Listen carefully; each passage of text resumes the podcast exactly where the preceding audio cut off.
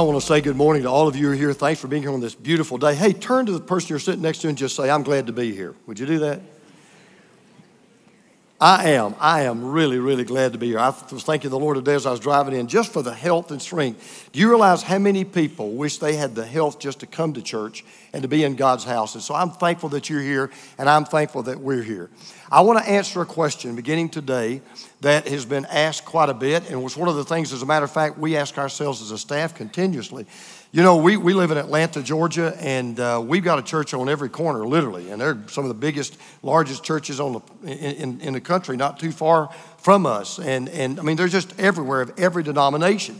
So the question that a lot of people ask when they either visit our church or check our church out online is so, what is different about Cross Pointe? What is it about Cross Pointe that makes it somewhat distinct and somewhat of a quote unquote different product than maybe a lot of other churches? Well, I want to read to you a few years ago, a family visited our church. This has been about five or six years ago.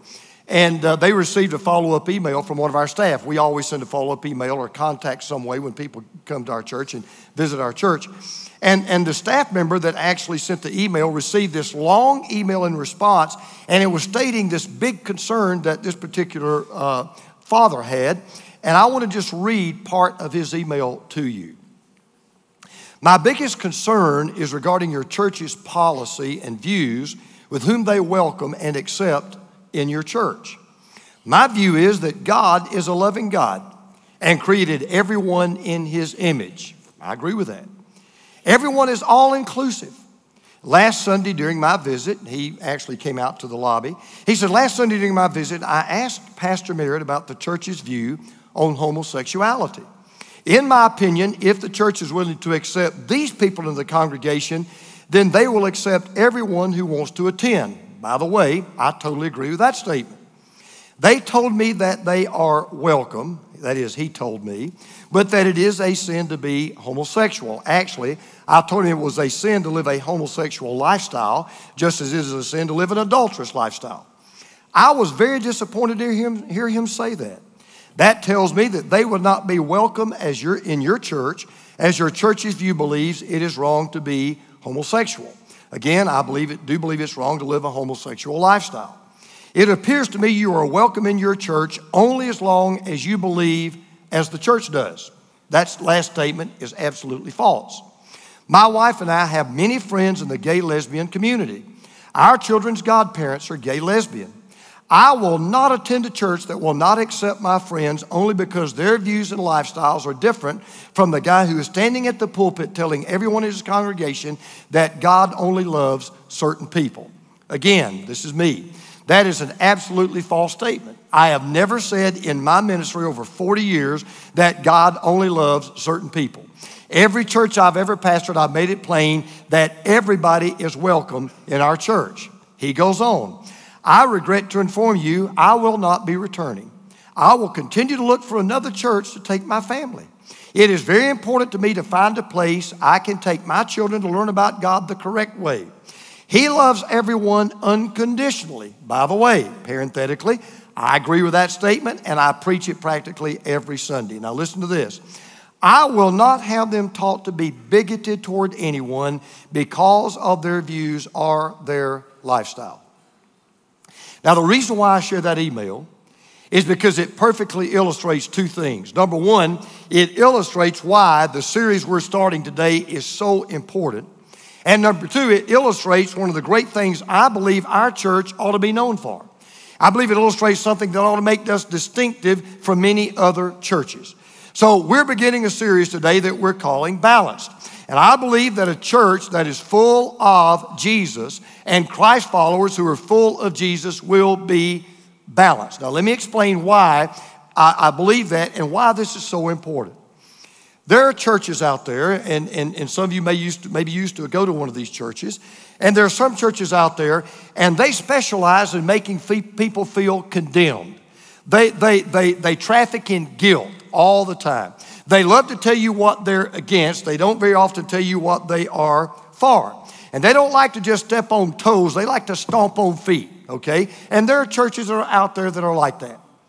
But then there are other churches they don't want to make people feel condemned. They want to make people feel comfortable. So their number one goal is that when you walk out of their church, they want you to feel good. They want you to be happy when you leave. They rarely, if ever, uh, if ever, talk about sin, and if they do, they never call it sin. They believe the 11th commandment is, Thou shalt not offend. So you've got churches out there, they say, We're in the condemnation business. And then you've got churches there, they're in the no, we're in the making comfortable business. So let me just tell you where I am. I believe something is wrong with the church that offends everybody. I believe there's something wrong with the church that goes out of its way to offend people, especially people with whom they may not agree with their lifestyle or they may not agree with their belief. I believe that. I also believe there's something equally wrong with the church that offends nobody. And a church that goes out of her way to make sure they never offend anybody. Because when I read about Jesus, here's what I find Jesus did not offend everybody all of the time, but Jesus did offend somebody some of the time. Now, why is it true that Jesus didn't offend everybody all the time, but he did offend some people some of the time? Because he was, what's the word? He was balanced. He was perfectly balanced. And it was perfectly balanced with those two things that I believe make everybody a balanced believer, and I believe even a balanced person. And those two things are, let's say this out loud. Would you ready? Say it with me grace and truth. Let's say it again grace and truth. That's the balance that Jesus struck. Now, how do, you, how do I know that? Well, if you brought a copy of God's Word or you want to look on on a phone or a tablet or whatever, I want you to turn to one of the four Gospels. It's the Gospel of John. There are four Gospels Matthew, Mark, Luke, and John, found almost in the middle of the Bible, maybe a little bit past the middle. I want you to turn to John chapter 1. Now, let me tell you who wrote this Gospel. John was one of the 12 disciples. But Jesus didn't just have 12 disciples.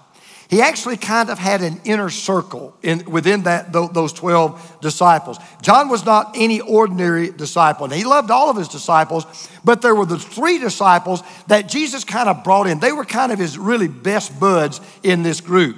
And, and they knew it, and the other disciples knew it. He loved all of them, but they were particularly close to Jesus. And those three were Peter, James, and John. They got up close and personal with Jesus. Jesus would sometimes bring them in and say things to them or show them things or let them see things that he didn't let the others see, uh, other nine see. And so John was really, really close. I mean, they were just like that. So John is looking back and writing about this Jesus he spent three years with, and he tells us something in the first chapter of John that tells us why Jesus was such an exhilarating, captivating, fascinating figure. He says this in verse 14. He says, The Word, he's talking about Jesus, the Word became flesh and made his dwelling among us. We have seen his glory, the glory of the one and only Son who came from the Father. Now, we're going to do, a little theology here just for a second. What John's talking about here is what we talk about mainly at Christmas, what we call in theology the incarnation. That is, that God left heaven, came down to earth, took on human flesh and became one of us. Then, when John talks about, when he says, we saw his glory, what he's saying is, we saw his life from his birth all the way to the cross, all the way to the empty tomb. We watched him, we, we, see, we saw his birth, we saw his life, we saw his death, we saw his resurrection. In his birth, he came out of a womb. In his death, he came out of a tomb. And from beginning to end, we saw the glory of God. From the womb, he came as God from heaven, but from the tomb, he came as a man back from the dead. And he said, We saw God and we saw man. He was fully God, he was fully man. But then John goes on and says something that, that tells us why Jesus was so unique. What was it about Jesus that drew people to Jesus? When you read the scriptures, you'll find people from all walks of life rich people, and poor people. People who were in and people who were out. People on the inside looking out and people on the outside looking in. People who were somebody and people who were nobody. People from all walks of life. They were drawn to Jesus. What was it about Jesus that made people want to meet this guy and, and, and touch this guy and hear this guy and just be around this guy? John goes on to tell us. He says he was full of, say it with me, grace and truth. He was full of grace and truth. Jesus was perfectly balanced. He was full of grace and truth. Now, let me just make this real easy for you. When you're full of Jesus, you'll be full of grace and truth. When a church is full of Jesus, it will be full of grace and truth. When preaching is full of Jesus, it will be full of grace and truth. Now, here's the problem. See, for Jesus, it just came naturally. He didn't lean one way or the other, right? On the other hand, let's be honest, this is true of everybody in this room. It's true of all of the people, those who are watching me right now on our campuses there at, at, at Mill Creek and Lanier, those who are watching me online right now. This is true of everybody listening to me right now. We tend to lean one way or the other. I promise you that's true. We tend to lean one way or the other. Here's an example. Take, go, take about your parents. In almost every home, dad will lean one way and mom will lean the other way. For example, in my family, dad, he was Mr. Truth. Mom, she was Mrs. Grace. That's how kids learn to play parents against each other. We're all born just with that innate ability to say, oh, you're the gracer and you're the truther. And so we learn how to play each other. We find out pretty quickly, okay, if I want the truth, I'm going to get it from mom or dad. And if I want the grace, I'm going to get it from the other one. By the way, incidentally, let me give you a quick word to all of you who are grandparents. That can change over time. When my boys were growing up, who do you think I was when the boys were growing up? I was Mr. Truth. Who do you think Teresa was when they were growing up? She was Mrs. Grace. But now we've got grandchildren. Now I'm Mr. Grace. and mom, Nana, she's Mrs. Truth. This week, this happened this week. We had our little two year old grandson, Connor, and he's in that terrible two stage. You know, Connor's happy as long as he gets his way. Connor didn't get his way, he throws a fit. So he's at our house here this past week, and he wanted something, and Teresa didn't want to give it to him. Of course, I did. And she said, No, we're not going to give it to him. And, and, and he, I said, Okay, Connor, you can't have it. And he just sat down, he just, and he put his head in his hands. He just threw a fit right there in the floor. I looked at him and I said, Let me tell you something right now. If you don't mind pop, Nana's going to spank you. Now, let me tell you something else. When it comes to ourselves, we lean towards which way? Which way do we lean? Come on, yeah, grace. But when it comes to others, we lean toward, yeah, truth, right? So, good example. You pull out in front of someone on the freeway and they blow their horn at you. What do you say about yourself? I didn't see you. Somebody else pulls out in front of you, you blow your horn, you say, You idiot. See, when it comes to ourselves, like we, we blow it. All right, we blow it. What do we tend to say we blow it? Well, everybody blows it, right?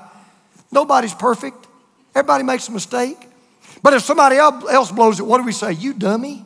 Could you not do better than that? When it comes to us, we kind of go the grace route. When it comes to others, we go the truth route. So oftentimes, in order to cut ourselves some slack, we tend to cut other people up. But with, with Jesus, truth and grace were joined at the hip. They were always perfectly balanced. Now, this next statement is very important. Listen.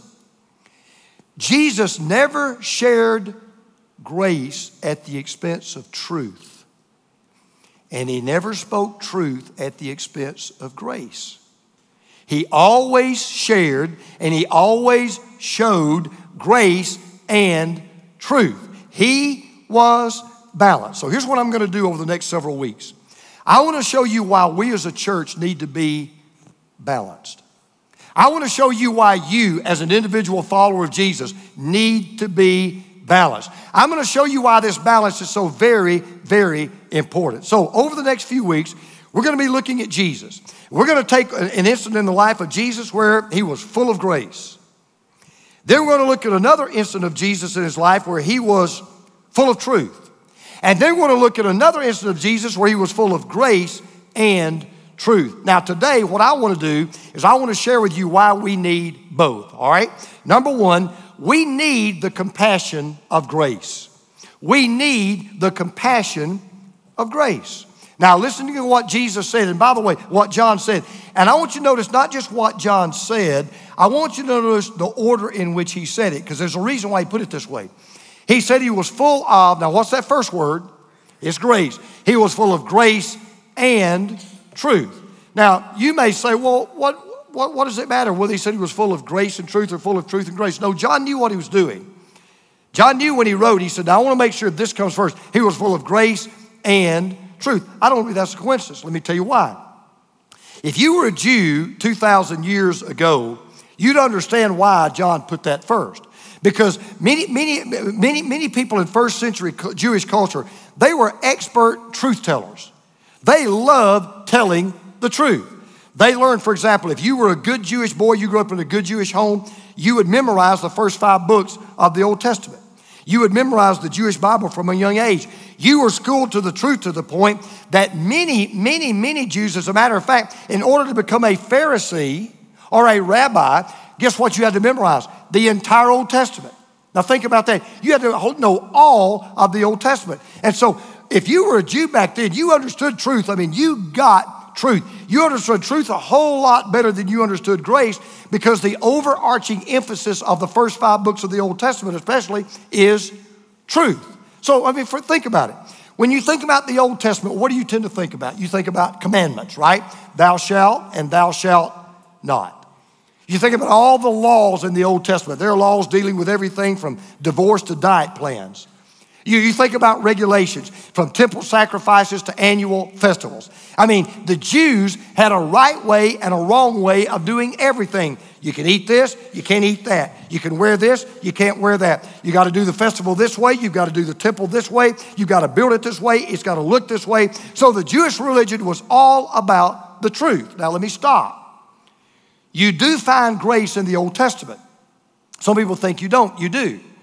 In fact, I'll take you back real quick. You may remember back in Genesis, we're told that God was going to destroy the entire world in a flood because when he looked at the world, all he saw was evil and all he saw was wickedness. And the Bible says he even regretted in his heart he had even made the world to begin with. And God had made up his mind, you know what? I've had it with the human race. Should have never done this to begin with. I'm going to destroy the whole thing. I'm going to destroy everybody. And then we read this verse. But Noah found favor in the eyes of the Lord. In the Hebrew language, the word favor is the New Testament word for, guess what? Grace. But Noah found grace in the eyes of the Lord. God, in His grace, chose not to destroy everyone or everything. So I want you to get this straight. The world wouldn't even be here today if it were not for the grace that we find in the Old Testament. So, yes, you find overarching truth and you find all the laws and all the commandments and all the regulations. But the truth of the matter is, there is grace in the Old Testament. However, the primary emphasis is truth, laws, regulations, commandments. Do it the right way, don't do it the wrong way. By the way, that's why John goes on to point out in verse 17 for the law was given through Moses. In other words, he's saying to the Jews, Look, I know you get the truth, I understand that. But when Jesus came along, everyone that ever met him saw something in him they had never seen in another rabbi. They had never seen in another Bible scholar. They had never seen in anyone that knew so much truth. When Jesus came along, the light of grace shined out of his life so brightly that everybody could see it. See, that's why people who were so unlike Jesus like Jesus. That, that, that, that, that's why Jesus loved hanging out with sinners, and sinners love hanging out with Jesus. Jesus drew unbelievers and Jesus drew lawbreakers like a magnet draws iron. And by the way, let me tell you something. That's why every day, more and more, the older I get, I want to be full of Jesus. And let me tell you why. I'm just going to be very honest. Here's the truth, and I want all of you who are part of our church to listen. All of you who say you're followers of Jesus, I'm going to say something. It's painful to say it, but it's true. Most people that we call sinners don't want to be around most people who call themselves Christians. Most people who call them we call sinners don't want to be around most people who call themselves Christians. You know why? Because most of the time we're big on truth, not so big on grace. You know how I know that? Because we don't hang around them, we don't go around them, we segregate ourselves from them. So they get it. We, we, you know, they say, okay, you, you, you're all about truth and not about grace. But when Jesus burst on the scene, the light of the grace of his life burst through like the morning sun. In other words, in Jesus, the stern face of the law turned into the shining face of grace. Unbelievers, this is true of every time. You, you go back and read the Gospels. This is, this is what I want to be. Every time an unbeliever met Jesus, Every time a prostitute met Jesus, every time a tax collector met Jesus, even a thief on the cross who met Jesus, every time an unbeliever met Jesus, you know what they knew right off the bat? This guy loves me. This guy cares about me. This guy sees value in me. This guy wants what is best for me. We need the compassion of grace. But then, we need the conviction of truth. We need the compassion of grace. I get it. But we need the conviction of truth. Now, again, we're going to read the verse, but a different emphasis this time. He was full of grace and, what's that word? Truth. He was full of grace and truth. In other words, Jesus was not one sided in his approach to people. You know, many of you have seen the Great Seal of our country, the Great Seal of the United States, and that Great Seal has a, a picture of an eagle. You, you can see it uh, up here on the screen. Now, if in case you forgot, you, will realize that in, in, in one talon, this is an olive branch, and in another talon, these are arrows. And what that symbolizes is this what that says to the whole world is, is look, we are a nation that desires peace, but we're also a nation that is ready for war.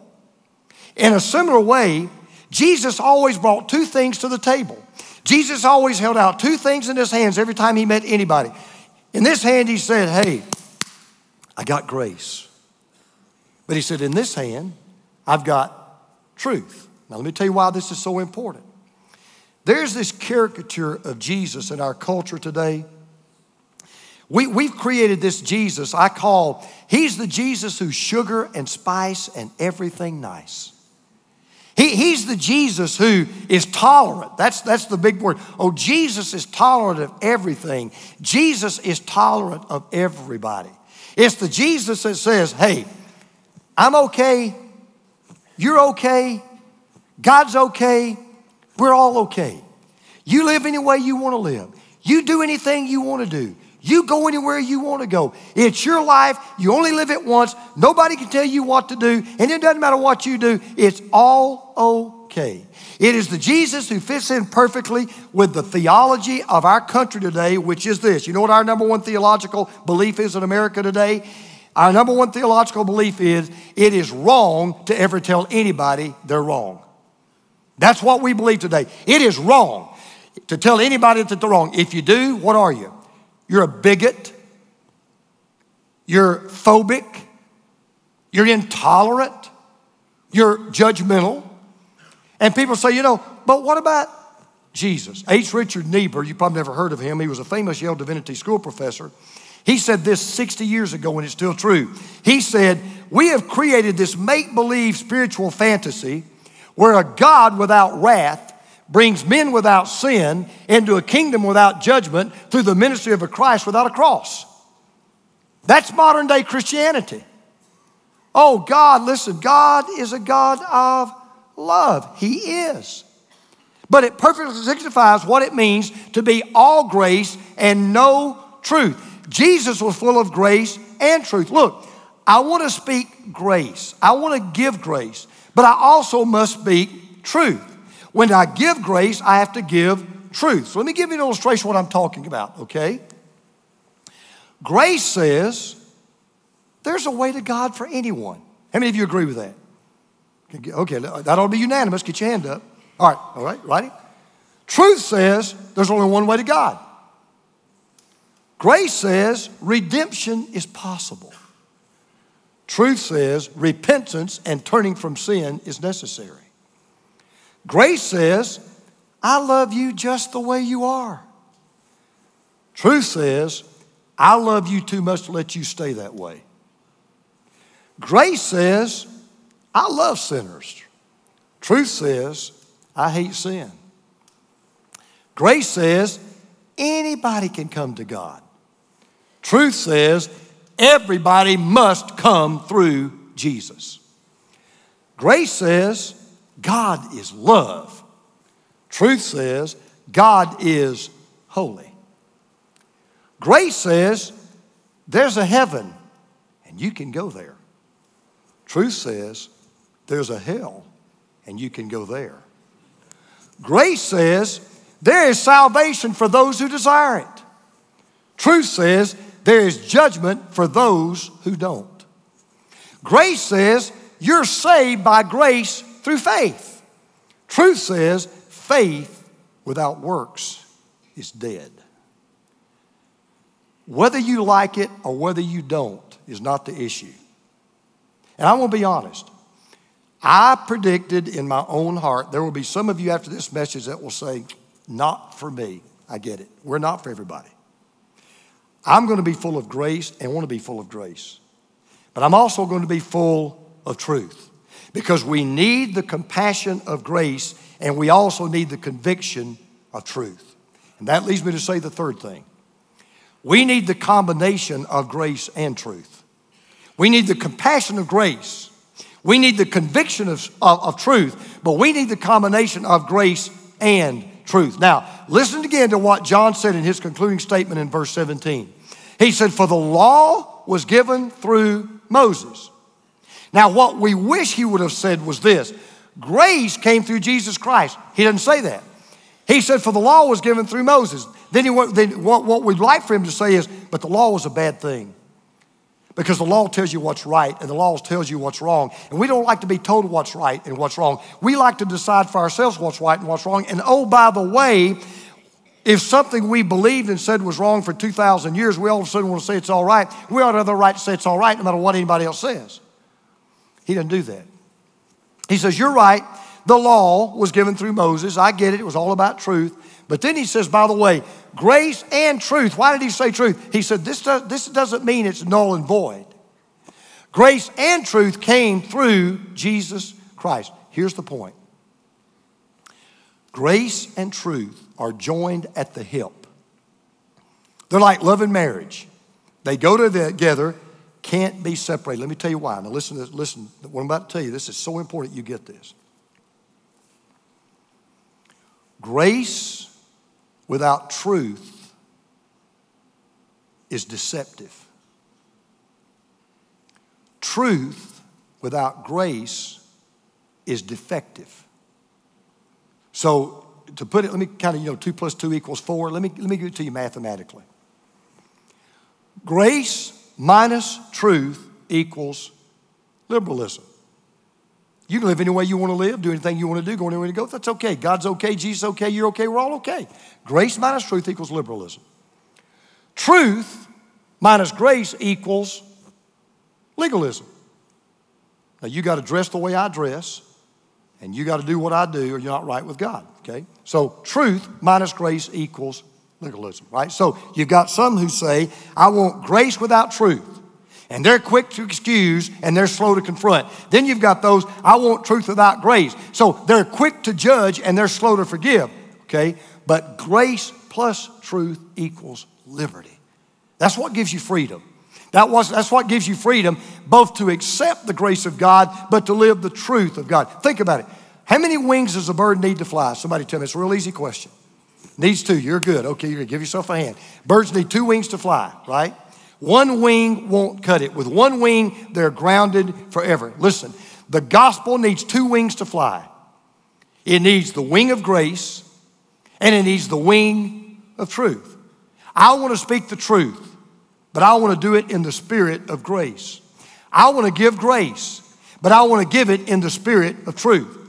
Jesus was not 50% grace and 50% truth. He was 100% grace and 100% truth. He wasn't grace on Monday and truth on Tuesday. He was grace and truth 24 7. So think about it. You, you, if you've read about Jesus, you know this. On the one hand, he was all grace. He welcomed sinners. He welcomed prostitutes. He welcomed thieves and crooked people. He welcomed tax collectors. He, he, he shared meals with them. He would go to their home. He welcomed little children and would have them come and sit on his lap. He would touch the untouchable. He healed lepers. He healed the lame. He healed the blind. He even made sure that a convicted felon would be in heaven when he was dying on the cross. He made sure that a convicted felon received grace right before he died. He was full of grace. On the other hand, he was all truth.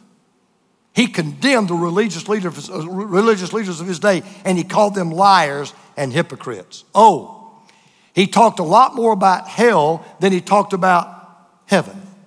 He said, You want to be my disciple? then you got to take up your cross daily and follow me. He even said to a city that he loved with all of his heart, to Jerusalem, he said, You're going to fall under the judgment of God because you would not turn to God and you would not believe in me. He was full of grace and he was full of truth. Let me tell you what I've learned. I've learned this about me, and I want you to learn it about you. When you're full of self instead of being full of Jesus, here's what will happen. You'll know it. When I'm full of self rather than being full of Jesus, I will either be full of truth and empty of grace, or I'll be full of grace and I'll be empty of truth. Now, I want to make a confession. There's some of you in our church, you've been with me for 32 years. Be 32 years the first Sunday of next month when I came back to Georgia. Some of you have been, I've been your pastor 32 years. So if you haven't seen this, I'm going to go ahead and tell you it was true, and I want to confess it. For too long in my ministry, I was real heavy on truth. I was a little too light on grace. My big thing was truth. I wasn't too much concerned about grace. I wanted truth. So if you, anybody has ever said, you know, Pastor, I've kind of noticed a change in your preaching over the years. Yeah, you're right in a sense. Well, I still preach the word. But I realize, you know what? I need to be balanced between grace and truth. And here's what I've learned by experience. The more full I am of Jesus, the more I'm full of grace and truth. You know, some of you know that the building block of life is DNA. DNA has a double helix. You've, you've seen the strand before. It has, a, it has a, a, a double helix. That double helix is perfectly balanced and it makes up the core of life. You've got two strands of DNA and they wrap around each other in this beautiful, perfect symmetry. I mean, it's just absolutely gorgeous. Here's the amazing thing they actually run in opposite directions so that they can correct each other simultaneously and keep each other in balance. That's why we're even alive today because our DNA is perfectly balanced. Grace and truth should be in our spiritual DNA. When our church is full of Jesus and we're full of Jesus, we will be balanced between grace and truth. Grace and truth are the building blocks of a Christ centered life. Martin Luther once said this he said, The devil doesn't care. Listen to this now. He said, The devil doesn't care which side of the horse we fall off as long as we don't stay in the saddle. He doesn't care. The devil doesn't, he really doesn't care. I want to tell you for me, I want to tell you for you, I want to tell you for our church. I don't want to fall into the ditch of liberalism, and I do not want to fall into the ditch of legalism. I want to ride the horse of the gospel that has one foot in the stirrup of grace and the other foot in the stirrup of truth. Now, let me tell you what's so sad. Many unbelievers only know two kinds of Christians. It's really sad. Many unbelievers only know two kinds of Christians. They know Christians who speak truth without grace, and they know Christians who give grace without truth. What I want people to see in our church is someone who, in a spirit of grace, will always love people enough to tell them the truth in love. Now, having said all of that, what's the next step for you? How do I want you to apply this message? This, again, we're not going to ever let you walk out the door from now on if I can ever say, okay, that was a fine message, so I'll see you next week. No, no, no. So, what do you need to do? All right? Remember what I said a while ago? Every one of us in this room tend to tip the scale one way or the other. If you're truthful, some of you'd say, you know, I'm, I'm kind of more of a gracer. And some of you would say, yeah, you know, I'm, I'm more of a truther. So the first question I want you to ask yourself, and be honest, is so which way do you tend to lean? I've already told you. I tend to be a truther. If it comes down to truth or a gracer, I tend to lean to be a truther. So you might say, well, that's me. Some of you, oh, no, I, I kind of tend to be a gracer. Now, let me tell you why you need to be honest. However, you answered that question reveals how you need to become more like Jesus. I need to become more like Jesus and more full of Jesus in the area of grace. So let me tell you what I want you to do. Maybe you're a truther. And maybe you've got a situation with someone and, and you, you told them the truth and you were right in what you said. You were right in the stand that you took and you won the battle, but you lost the war. And maybe you need to go back and give some grace. Yeah, you know, I, I told this person he was wrong and I let them have it, and I'll tell you, I put them in their place, but no, I didn't say, but you know, except for the grace of God, it'd be you talking to me. But you know what? I do know that where sin is, grace abounds even more. And, and I'm willing to give you grace, and I want to talk to you about grace. Maybe you need to kind of go back to someone and, and you need to give some grace. On the other hand, and this is going to be painful, maybe there's someone out there and you meant well, but you've actually enabled them in their sin. And you've actually tried to make them feel comfortable even though they shouldn't. Because you're all about grace and you're not about truth. Maybe you need to go to someone with some loving words of confrontation or counsel and tell them in love, you really need to take a different direction in your life. Now, if you want to know where you can always go to find that perfect balance, let me tell you one place you can always go to anytime you want to, and you'll see exactly what I'm talking about. I bet you can guess where it is the cross of Jesus. Because when you go to the cross of Jesus, guess what you see? You see in that cross beam a perfect balance between grace and truth because grace and truth were joined at the hip at the cross. Because when you look at the cross, listen, when you look at the cross, you hear grace saying, no matter how sinful you are, your sins can be forgiven. But then you also hear truth saying, yes, but the only reason your sin can be forgiven is because Jesus died for your sin. And you must receive him as your Lord and Savior to be forgiven of your sin. So, see at the cross, it's balanced. I go to the cross and I go, Oh God, you don't know what I in my life. You don't know the baggage I'm carrying. You don't know the blackness of my heart. You don't know all the things I've done wrong. And God says, Oh, yes, I do. But you can be forgiven. Thank you, Lord, for your grace. But then God says, Oh, but here's the truth Forgiveness is free, but it's not cheap. Because of his blood, you must confess your sins. You must repent and turn away from your sin. And you must, by faith, receive Christ into your life. So, I want you to do this. We're done. Put your pens down, close your Bibles, put your stuff down, look up here. Just give me your attention just for a minute. I'm going to show you how this works out even for eternity. So I want you to imagine you just drew your last breath, you just died. And you've left heaven and you open your eyes and you're in the presence of God. You're looking right into the eyes of Jesus. I want you to imagine that. At the moment that you walk into heaven, you're going to see grace and you're going to see truth perfectly personified. Because when we get to heaven, grace is going to say, Wow, I don't deserve to be here. But at the same time, truth is going to say, when you look into those nail scarred hands of Jesus, but I'm here because you died for me. I want to be joined at the hip grace, and truth. So, this is my promise to you. No, our church is not for everybody, and it won't be. As a matter of fact, I'm going to make a real strong statement. Show me a church that's really for everybody, I'll show you a church that's really for nobody. We're not a church for everybody. But here's what I'll promise you. As you begin to do these things that we ask everybody to do, four simple things worship, you're doing that right now. Connect, get into a group. Serve, find a place to do something for the Lord, and invite people to come. I'll make a promise to you.